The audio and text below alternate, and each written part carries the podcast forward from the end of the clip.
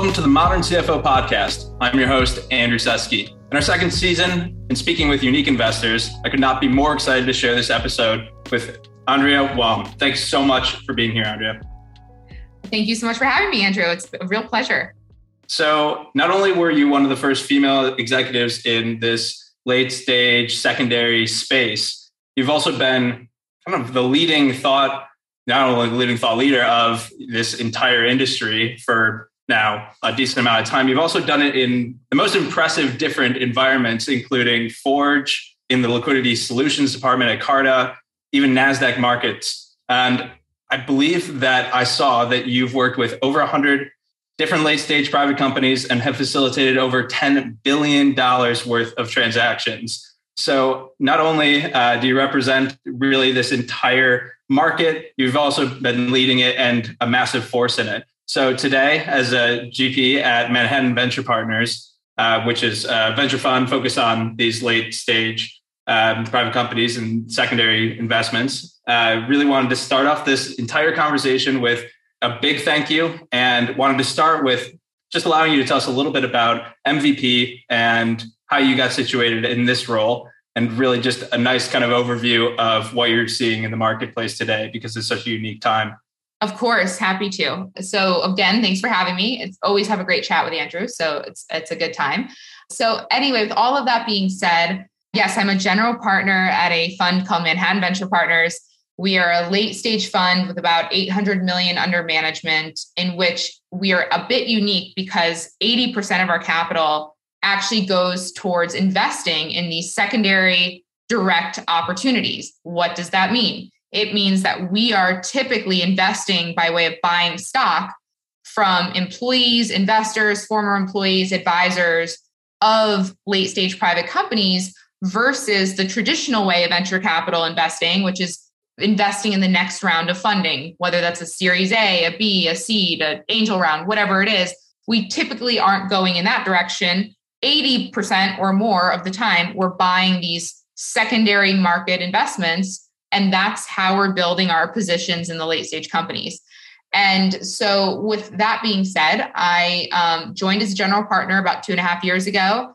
Uh, the founders of the firm are Eric Brackfeld, Jared Carmel, Brad Fishman, who are all really legacy secondary market players who even predate uh, me by a few years in this market. And we're all responsible for kind of building their own kind of secondary market divisions of the merchant banks and funds that they were affiliated with back before 2010. So even before 2010, my three co-founders were in the market. I've known the guys at MVP. The team is about 45 people now. I've known them for about six years, really since about the year that they started the fund. Ever since then, we've raised four funds. We're on our fourth fund right now, about to close it. And with our strategy, it really allows us strategically to pinpoint how we want to enter a business that we're interested in. And when I say enter a business, you know, what we're not doing is we're not fighting to issue a term sheet and compete against other late stage investors to lead a round of funding, right? So we are really generally considered friendly to many of our counterparts in the late stage venture community because what we're doing is we're kind of figuring out a price point we have in mind and identifying by way of our network who all really knows the partners of our firm uh, really well by way of our experience we find our way in with a certain price point and we're able to really dollar cost average and, and choose you know that building of a position by way of the secondary. So it's pretty awesome and it allows us to choose what valuations make the most sense for us. Very cool. So one thing i really want to point out there is that you said that 80 or maybe more than 80% of these investments are, are secondaries, which I mean, I would say is probably the inverse of most uh, venture firms out there right now who may have some exposure into the, the late stage secondary markets there. So I do kind of want to point that out. I mean, these are still relatively opaque markets that rely on a lot of relationships and people who have had relationships, whether they're in whether they're operators who have turned investors and that also includes then you know, dealing with the companies themselves and what's going on within the companies and all of the, the equity that's been uh, dispersed you know, between employees and other investors. So this is probably why I'm most excited about this entirety of the podcast is because it's very rare that we have somebody on who can speak to each of those components, whether it is a unique investment thesis, whether it is facilitating it, given the relationships, and actually getting into the minutia of you know, what's being made up at the at the private company level. So one thing I wanted, I did want to point out that differentiator because it is really unique for MVP just before we dive in through all of the past of you know what it looks like to co-found a marketplace like Forge, what it looks like to work at you know late stage venture firm right now, uh, or late stage um, venture backed firm like Carta, or even in the larger uh, exchange scale of Nasdaq Private Markets, which we have to mention just spun out on its own too. I do want to kind of hear from your perspective as what you're seeing right now uh, we talked a little bit beforehand about how there's so much going on in our political sphere around you know what's going to make sense in the future. But I kind of hear both on what you're seeing in the marketplace, maybe some political influences that are taking place, and uh, it's going to be really hard to pack this podcast into you know 40 minutes here. So I apologize. No, it's fine. It's fine. It's a really exciting time, but very, really fascinating all at the same time, too. So exciting, scary, fascinating. And under that idea, I mean, right now, and in our, this has been about 10 years that I've been in this kind of secondary market investing landscape, either as an operator, investor, founder, kind of seeing all the points of the triangle.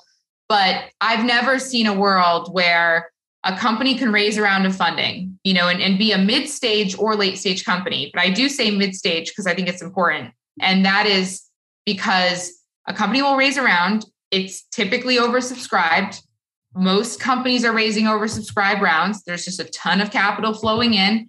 And immediately after the round is raised, you know, we're working and, you know, with issuers and their holders, their shareholders who believe that their stock is immediately worth a premium to that round immediately after the round is closed.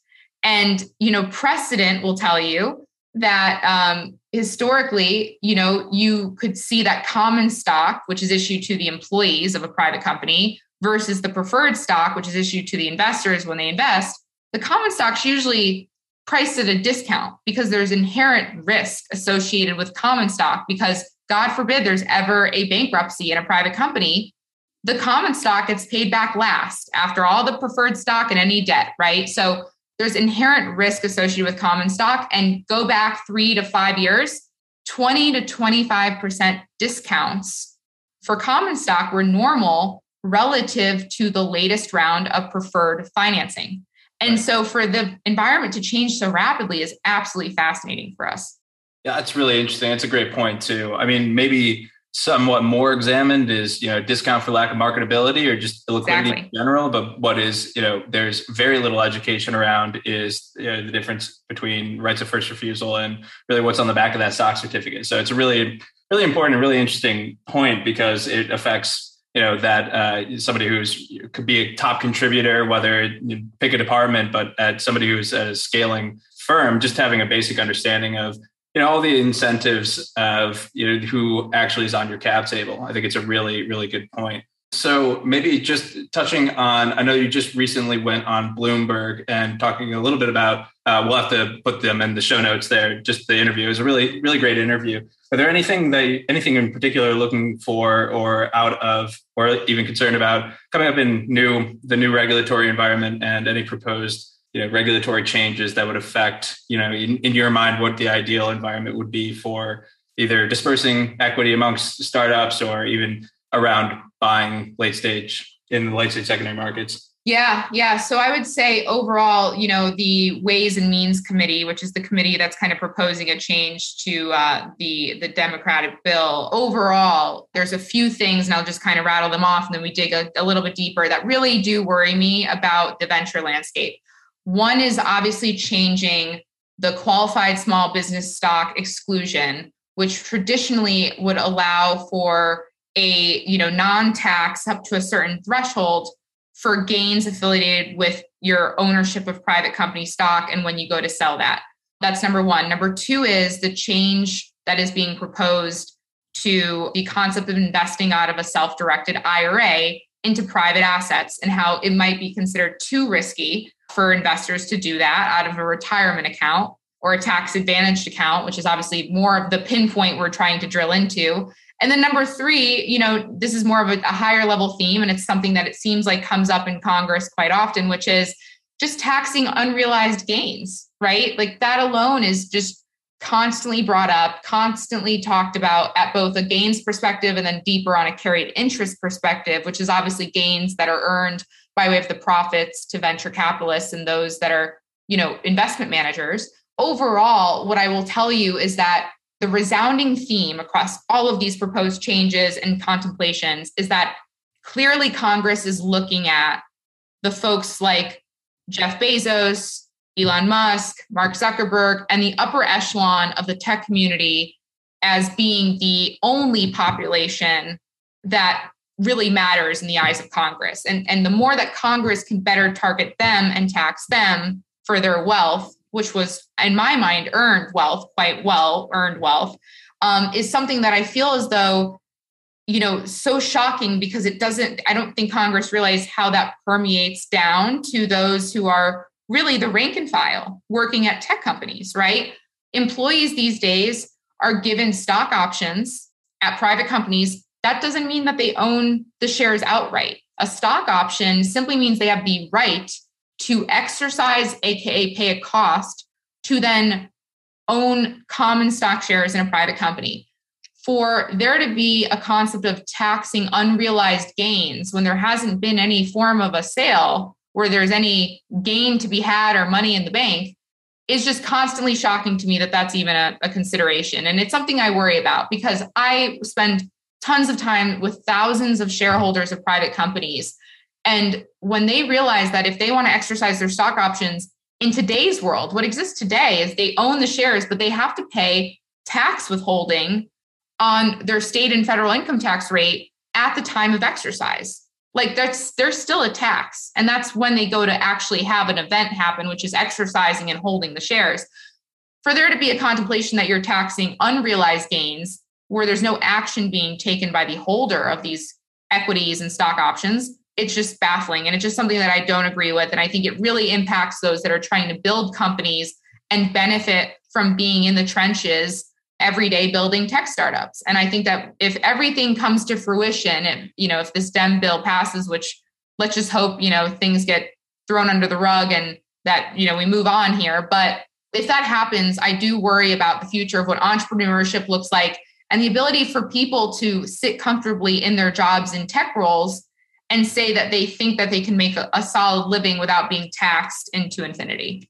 Absolutely. I mean, this is exactly why I think it's important that we we started with with MVP because you've got such a great pulse on the entrepreneurial perspective, what it's like to be in that seat, and you've moved all the way from you know founding companies into marketplaces into now investing. It gives you a certain perspective that uh, I know all, all, VCs try to come out to say that they'd be helpful and have the same kind of um, you know empathy for building and creating. And there are some parallels between you know creating a new fund and building a, company. But it's just uh, it's very refreshing to hear that you've got such an intimate understanding from everything from exercising your options to you know some sort of liquidity and really creating successful outcomes for not just founders but employees as well so that, that's a really refreshing take i appreciate that you're kind of begging me to get back into carta and cap tables and creating more owners and that whole environment around liquidity but before i do last comment on MVP. We've kind of talked about the changing faces of investors, uh, changing faces of entrepreneurs. A little bit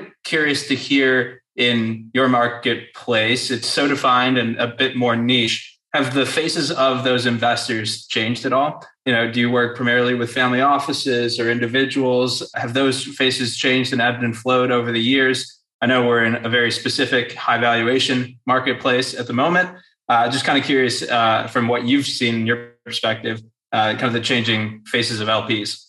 Yeah. So with our limited partners, we work with hundreds of typically family offices. I would say is the biggest composition of limited partners in our fund. And, and quite frankly, a lot of it has to do with the fact that family offices and, and their venture capital kind of asset allocation strategy really means that they rely on the venture funds that they work with to kind of point them in the right direction as it relates to how to segment within venture capital to capture the most value. And with limited partners who are family offices, what we really love about them is that usually the story of a family office stems from some really grassroots, amazing kind of blue collar aspect of growing in civilization. And we have family offices who are you know biggest sunflower growers in a country or they run the logistics industry of another country and they really feel very impassioned by some of the startup initiatives happening in the late stage companies and when you speak to them there's such a personal kind of connection to the startup's mission where you can see the passion kind of alignment between the history of a family office and the founders and entrepreneurs building a startup that you know we just get excited that we have this ability to theoretically kind of connect the two by way of our fund. And so as much as we love we all love working with institutional folks school endowments pension funds fund of funds and and the like there's a bit more of a disconnect when you're working with an institution that has a bit more of a regimented strategy as it relates to their venture asset allocation whereas the passion comes from the family offices and so when we speak you know to our lps and we see that they're all seeing startups more and more and more in the news, right? Because what I think has really shifted in the last five or six years has been that you're now seeing startups with bigger market caps than any company listed on the NASDAQ or New York Stock Exchange, right? So it's impossible to ignore these startups because they're bigger by way of market cap and size and growth than most listed businesses.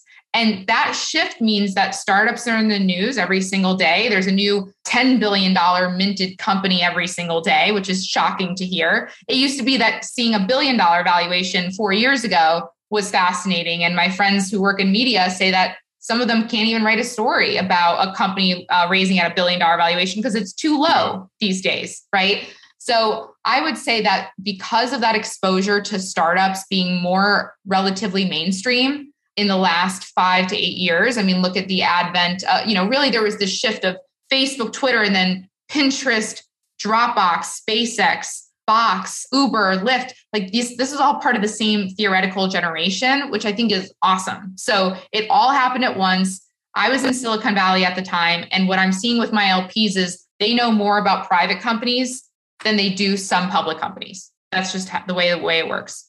That's so interesting. This is one of my this is why I'm so excited to talk to you today because I, even something as simple as the definition of a you know say a single family office. I think people hear that term and are slightly detached from uh, you know the nuance of what that means as an investor. Typically, uh, you know, family member or an individual who created an empire, maybe had a liquidity event and now has you know, money cashed away for the family to invest and has you know recruited top tier investors to do so. And it almost um, almost makes me think of MVP and family office that is just a marriage that's really organic of kind of being entrepreneurs, investors, which is really cool. And I think that's a really big differentiator for the group too. What would be funny is to timestamp this podcast as, except for Facebook, Instagram, and WhatsApp, as of uh, we're back online today, but a little uh, little shaky given some new reporting from from the journal and uh, a little outage. Yes, not a little outage, a pretty severe outage hmm uh, yesterday. So we'll, we'll timestamp this podcast into history in, in that way, which will be fun to look back at in the time in the very near term. So no, I really appreciate that. So it's an interesting transition because it's been so rapid for the most part, yeah. changing faces of LPs. So I think a big piece of this, and now we get to have plenty of fun going back into time, working our way from. Uh, obviously, you've been an investor with MVP for a few years now uh, as a GP, which is really exciting, and you're experience now, I think we should probably open it up a little bit to talk about the head of liquidity solutions at Carta is a really unique role. Obviously, people have likely heard of Carta for their expansion of cap table tools and essentially trying to create a little bit more seamless of an experience around giving giving out equity or tracking options and working with legal teams to make the process super clean and easy. I think the goal here is overarching, and a, a, number of companies are working on this, is essentially trying to create a little bit more standardization around some of this complexity. Standardization may bring a better understanding. That better understanding might lead to some trust in sharing information, which, as we know, then may allow for a transaction, which ideally is just a disagreement on future value and nothing else which would be the ideal scenario. But as somebody who has worked on liquidity solutions for a long time, and again, this is coming from NASDAQ private markets, I'd love to hear your perspective on kind of what are the biggest challenges that remain today um, when it comes to liquidity in the private markets or access to an owner, a new owner, a new buyer that makes the most sense? What do you think are the most challenging things that are still out there? And would be really, really interesting to hear from your perspective as well is really, is there ever going to be, you know, a solution for something around, you know, we're based here in Philadelphia. I am here based in Philadelphia. We've got an incredible biotech community. Sharing information as a Series B company about your innovations, just not something you can put onto a marketplace like Forge or Entrust that uh, there won't be information leakage or you know and that's not specific to biotech. It's just a, an interesting example of you know this environment and ecosystem here in philly. That's a pretty broad based question with a lot of challenges but uh, kind of curious as these marketplaces develop and you've been at the head of them for for so long kind of what are you seeing today uh, new tech uh, new information sharing more standardization it's a long-winded way to asking kind of what you're thinking about in terms of late stage liquidity while you're still facilitating it today. Yeah, obviously. yeah. No, it's it's it's a packed question, but we'll get through it because it's, it's okay. really awesome. It's awesome. So overall, okay, you know, to talk about, I'll talk about like just our experience, kind of going through the motions of building um, at a high growth startup like Carta, and you know where all other other businesses like Nasdaq, which owns or used to own up until very recently a division called Nasdaq Private Market, and then previous to that Forge, which uh, I'm a co-founder of and is going through a SPAC currently. But you know, I'll I'll get into all of that. What I'll say just to kind of start in terms of information flow and everything, I think as as I noted, you know, the biggest private companies these days are actually getting more exposure in the media than most public companies are, which is really fascinating. And it's because they're just so big and they're so innovative and they're breaking rules and they're making change and with all of that, they are getting more media exposure. With media exposure comes people who are covering them and digging into the company's analytics, digging into the company's, you know, financing history, revenues and growth. There's a lot more of a spotlight on that in late stage private companies these days than there ever was. And so coupled with the concept of vast transparency, you know, companies aren't as hidden as they were 5 years ago as it relates to their growth because it's also very competitive out there, right? Companies are all competing for talent. So they need to be able to go out publicly and say, we're the best in our space, we're performing the best. And they're doing this because it's a signal to potential recruits to say, look at how big we are relative to our competition. So, along those lines, you know, it doesn't take much these days to actually find sources that distill down a company's financial profile, which I think is fascinating. Alongside that, you know, if you have a good relationship with a private company issuer, they're going to provide you with the information you need to create a financial model for yourself as an investor. And, you know, honestly, good people trust good people, right? And so with private issuers, if you have a relationship there and you're looking to invest, you're looking to do a secondary, there's a way where you just have to have the right inroads and the kimono could be opened. I mean, it just it's about asking the right people and being polite and respecting boundaries of private companies because at the end of the day, they really have no requirement to release any information because they're not publicly listed. Now, as it relates to like obscure sectors, right? More esoteric sectors, I should really be specific there. Biotech, hardware, logistics, shipping, you know, some consumer industries. The, the issue is is really the risk it's the risk and inability to measure outcomes in the future for an investor. And I think overall, if we look at specifically biotech, because you mentioned Philly, huge biotech scene, and there's a lot of amazing geographies building amazing biotech companies in the US and beyond. But overall, they're very capital intensive businesses, right? We know that to be true.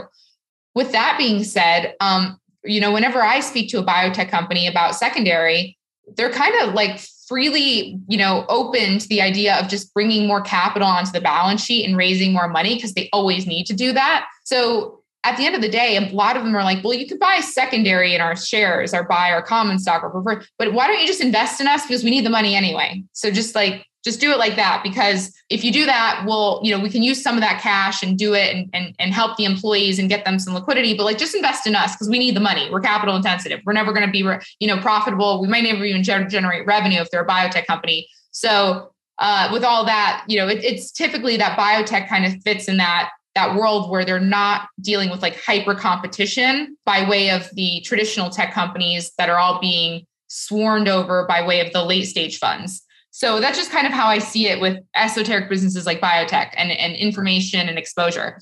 Now, on the platforms, just to kind of go back to that concept, we're talking about Carta, Forge, NASDAQ, there's a bunch of them, Zanbato, EquityZen. If we want to just talk about this, at the end of the day, all of them are trying to effectively reflect and trade and transact in an asset that has a lot of governance control by the issuer itself and is not controlled by way of a transfer agent, market maker, exchange. And with that, the companies really, you know, the companies, the issuers themselves, these private startups are really benefiting from having kind of closed door access to their equity and their ownership because you know what? They have the right to do that. They have the right to be very you know insular in terms of how they manage their investor base. Knowing that the struggle that i think every you know company that is building software in the private market kind of trading or cap tables or investment management space is kind of looking through is well what is the source kind of information for all of this equity or, or legal doc it really is the legal documents right that govern the ownership of an asset right a piece of a unit. And you know what? When you're talking about a private company's cap table and a cap table right is a ledger that reflects ownership of of investors and you know shareholders and otherwise if that ledger isn't managed properly and kept updated you really can't do much with that information or at least do much in real time with that information unless it is maintained. And I think that's the struggle that you know businesses that are building in this space are, are really facing and trying to overcome, which is how do we make sure the source of truth is actually the source of truth and is maintained, kept updated, and the workload related to maintaining equity is limited as possible. And so that challenge is something everyone in the space is trying to overcome because if that can be solved for, the future of private markets, I think, can really evolve. Yeah, that's super interesting. I think it's very clear that maybe secondary environments for an e-scooter brand is going to be considerably different than somebody claiming they've got a, a better and cheaper semiconductor you know, capital equipment company, right? So esoteric markets are a really good piece of this because essentially what in my mind you're describing is slowly merging some of the public market infrastructure into the private markets. But you know where we can really start is picking off the you know the most uh, important pieces, which is going to be investor protection, information flow, and really all everything you've just kind of walked us through. Something I actually don't know. We can go from Carta to Nasdaq to Forge, but something that just dawned on me that I am shocked I haven't asked you in, in the past is kind of what the early days of creating you know equity and and Forge look like.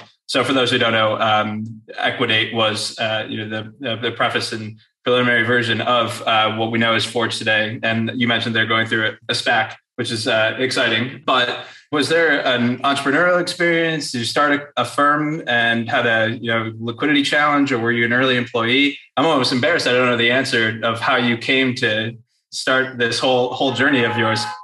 So, Forge, aka formerly known as Equidate, we were a bunch of misfit startup founders, the four of us. Some of us had worked together in a previous kind of law firm tech company and then kind of coupled up with a few of my friends. And so, the four of us total who really kicked off the business. And it's funny because I would spend long nights kind of working at our legal tech firm, myself, as well as one of the other Forge co founders who were at the legal tech firm and one of my very good friends, who is the CEO of uh, Forge, was at Zynga at the time, Zynga, the gaming company. And uh, during this time, Zynga was going through ebbs and flows and doing layoffs and preparing for their IPO because it had, hadn't happened yet. This was pre 2014. So it was probably 2013, 2012. And uh, my, my friend uh, Sohail, the co founder, the CEO, uh, former CEO of, of Forge, um, he and I spent long nights kind of, you know, toiling over well, if he could only leave Zynga to go build a startup, what would he build? Because he had already been building a couple companies. He had gone through Y Combinator. He kind of knew what he wanted to do next, but he couldn't leave Zynga because he had these golden handcuffs in the form of their equity. So Zynga, you know, as I said, was going through a lot of ebbs and flows, some good, some bad. But it's funny because Sohail, every single time he would uh, go see that there was like a wave of layoffs, he would kind of secretly was begging he would get the layoff package so that he could go build a new startup. And that never happened. He never ended up getting, you know, terminated as part of the layoffs. So he said, oh my goodness. So with all that, Sohail and I kind of really brainstormed and said, well, what if we could just like sell your Zynga stock before they go public in some way, shape, or form. And like you get your cash and then you, we could go build something cool.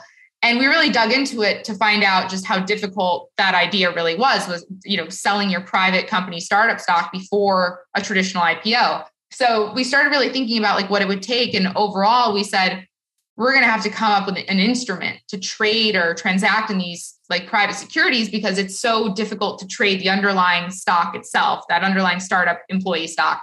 So being green and being young is probably why we thought we should build Forge because in hindsight, you know, there's a lot of uh, a lot of you know ebbs and flows. We felt as a business building something in a very regulated space, and so we buckled down. We worked till 3 a.m. every night, and we started building the concept of like an in, a trading instrument for private company stock that could be used at scale by rank and file employees, just like my co-founder Sohail. So that was alongside my legal team at my legal tech startup. So that's where some of us made the jump to uh, starting Equidate because we got so impassioned by it. And anyway, I will tell you the, the weirdest thing about building a startup that has any sort of notoriety is that people then know your startup. So like they come up to you and they're like, I know Forge. And you're like, how do you know Forge? I, I like, what do you, and it's, that's the weirdest thing and coolest thing to me all at the same time is just like the recognition starts happening, but it took years to get there. And I still can't believe it happened. It all happened the way it did.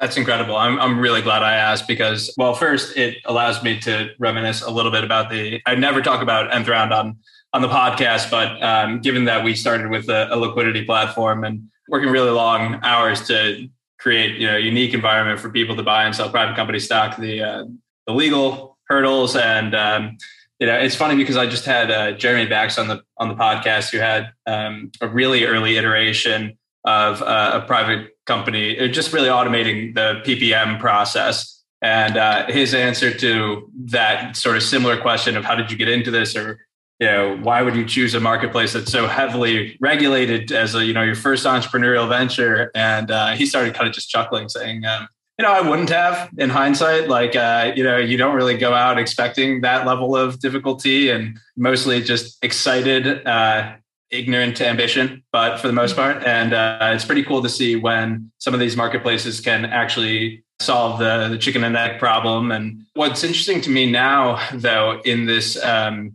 and we'll have to talk a little bit about how public and private markets may or may not be merging, because I'd love to hear kind of your perspective. Um, I just remembered while you were mentioning this that I put out a, a uh, 10 private capital markets predictions. And now I'm nervous to go back because it's starting to approach the end of the year and see how many of them came true. But I covered each uh, NASDAQ private markets, Forge, Zanbato, kind of all of these uh, different marketplaces. And now, now I'm a little nervous to go back to see how wrong I was or right I was. I have no idea. But do you kind of want to think like in one of the questions about kind of as you're as we're thinking about how the marketplaces may merge from public and private markets, obviously information flow is a big piece of this, but do you think there's legitimate appetite for early stage startup, you know, companies that maybe just Series A and Series B? Are you seeing that, that there is an actual? I know the dollar amounts are going up into these new rounds of financing as there are fewer opportunities and probably money chasing them. But kind of mm-hmm. curious to see if there's legitimate appetite for you know secondary markets to continue to trickle down into you know into the earlier stages. Yeah, I would say so. I was just looking at data. Um, that really spoke to the fact that over 50% of Series B rounds now include a secondary component. And wow. it's not necessarily limited to the founders. It expands some of the early employees or maybe even, you know, angel or seed investors who just had stuck with the business and needed a little bit of cash because they were the founder's mom or dad or, you know, something similar. So I do absolutely see the trickle down, but I would say it's really predicated on the fact that in today's world, Series A and B rounds are getting oversubscribed. And so, you know, the activity that's happening in 90% of instances, and I, this is all based on the data I had been reviewing, was that it's really the, the secondaries are happening because the rounds are oversubscribed. The company doesn't want to take on any further dilution.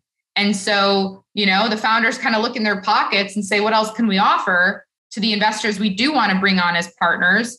And they end up offering, you know, a portion of their own stock. And, you know, I obviously don't blame them because these founders are, are taking usually huge pay cuts to build their startup for the first few years. So it's a great way to incentivize and keep them happy and motivated. So I would say to me, it's absolutely a result of the abundance of capital in the second in I'm sorry in the private markets overall but I will tell you go back 3 years and if I saw liquidity in this series A or B a lot of it was more of a sweetener than anything else. And when I say that it's that a company was raising money. They wanted to bring in some really strategic investors. And as a way to get better terms for those investors they would offer their own kind of founder stock or employee stock at a discount to the series A or B or C as a, like I said, a sweetener. Yep. You know, and and that has really shifted to not being a necessity in the best companies. And instead it's kind of a, a volleying point that's brought up later as a way to get some capital, more capital in that is non-dilutive in its function. Absolutely. I mean, this is why we're really lucky to have you because I was just thinking about Adena Friedman, CEO of NASDAQ, came out and said, look, there are really only two aspects of the convergence of public and private markets. One is market participants, the other is uh, information disclosures. And while it's nice to be able to throw out that lofty and uh, reductionist kind of idea there, I'm just glad we can go into the minutiae here about really how you align incentives. And you're the perfect person to articulate this because you've actually seen when liquidity has been facilitated and how to create this ideal environment. So I know that we're kind of like ripping through a lot of this, and one question that I have to ask all of uh, all the list, all of my guests to provide a unique insight for listeners is really, you know, from your vantage point, do you think that there's something underestimated in the world today? And if so, is there any individual who you feel is really addressing this unmet need? You know, it doesn't have to be anything about what we've talked about today. It doesn't have to be about um, you know private markets or access or anything like that. Totally industry agnostic. Could even be an interesting book you've read that you'd like to share. But love to posit it because you just got you have such a unique perspective that what you feel is underestimated, the rest of us should at least be aware of. Oh, I appreciate it. No, it's such a great question. I will say something that I've really spent a lot of time thinking about is the shift in how people go about planning their day to day and their living and where they're going to be and how they plan to travel and what family life is going to shake out to be in the coming years. Overall, you know, through the pandemic, I think it really expedited a lot of the mindset around what it looks like to be more mobile. And with that being said, I am fascinated by the changing dynamic in, of family lifestyles and how people want to be in multiple places at the same time. And quite frankly, how in today's market, owning real estate really isn't anymore, you know, of the best investment strategy as part of a family's, you know, overall gross income and value. It really isn't. It, it's, you know, we're at a top of the market kind of focus here. So people are exploring other avenues for investing strategies because as we are you know talking about tying into today's theme the democratization of investing is happening rapidly around us. So people don't need to buy a house to say that that's going to be their highest grossing asset over time. And so i really see that what i get fascinated about in today's world are companies like Pacaso which is a startup and feather homes which is a startup that you get to rent furniture by the month that gets delivered to your nomadic lifestyle and Pacaso was started by the guys who were in the real estate firms at Redfin who say, let's do fractional ownership of mega homes because why dump all of your you know net value into one home and instead let's pool it together and you can own you know an eighth of an amazing luxury home and then you could sell that eighth. And i think that that's fascinating to see and i'm i'm exceptionally excited about the dynamic of what's happening because i think in today's world, we all can travel faster than we ever have been able to do as a society. We have better access to information to be able to travel faster. And I just think we're going to be continuously more mobile. You know, even though the pandemic is still kind of scary to all of us, the turning point is happening now where people are, you know, they're back at it, they're traveling again. And I think that the velocity of how we all live day to day and where we are is going to be increasing on a rapid rate. So I, I'm constantly fascinated by it. Yeah, well, and you mentioned a few interesting companies for us to keep tabs on as that develops. Because I don't think it's going away anytime soon. I think the pandemic's been a really big accelerator of uh, some of these trends. Just for people who want to be able to get in touch with you, where can people find MVP on social media or LinkedIn? Uh, I know there's MVP.vc is your website. And what if they want to follow you and uh, kind of uh, look to you for some thought leadership? Oh yeah, so I am I am uh, both myself MVP. We're online. We've got our we've got a very active LinkedIn page at MVP as well as a very active Instagram account. I will tell you one of my partners, Rashawn Williams, who actually before MVP started the venture fund run by Nas, the rapper. He was the managing partner of that fund. He has an amazing online presence on Instagram, Twitter, everything. I'm on Twitter a Walm is uh, my is my Twitter handle. Um, and yeah, I, would say people can reach out there. They can email me. I'd like to be readily available. And I hate to say it, but LinkedIn is actually a conduit, and people can always find me there, which I think is great. Awesome. Thank you so much for joining the Modern CFO podcast. Andrea, I'm sure we'll have to touch base again in the new year. And I just really appreciate all of the time you spent with me today. Thank you so much. Thanks so much for hosting me, Andrew. I appreciate it.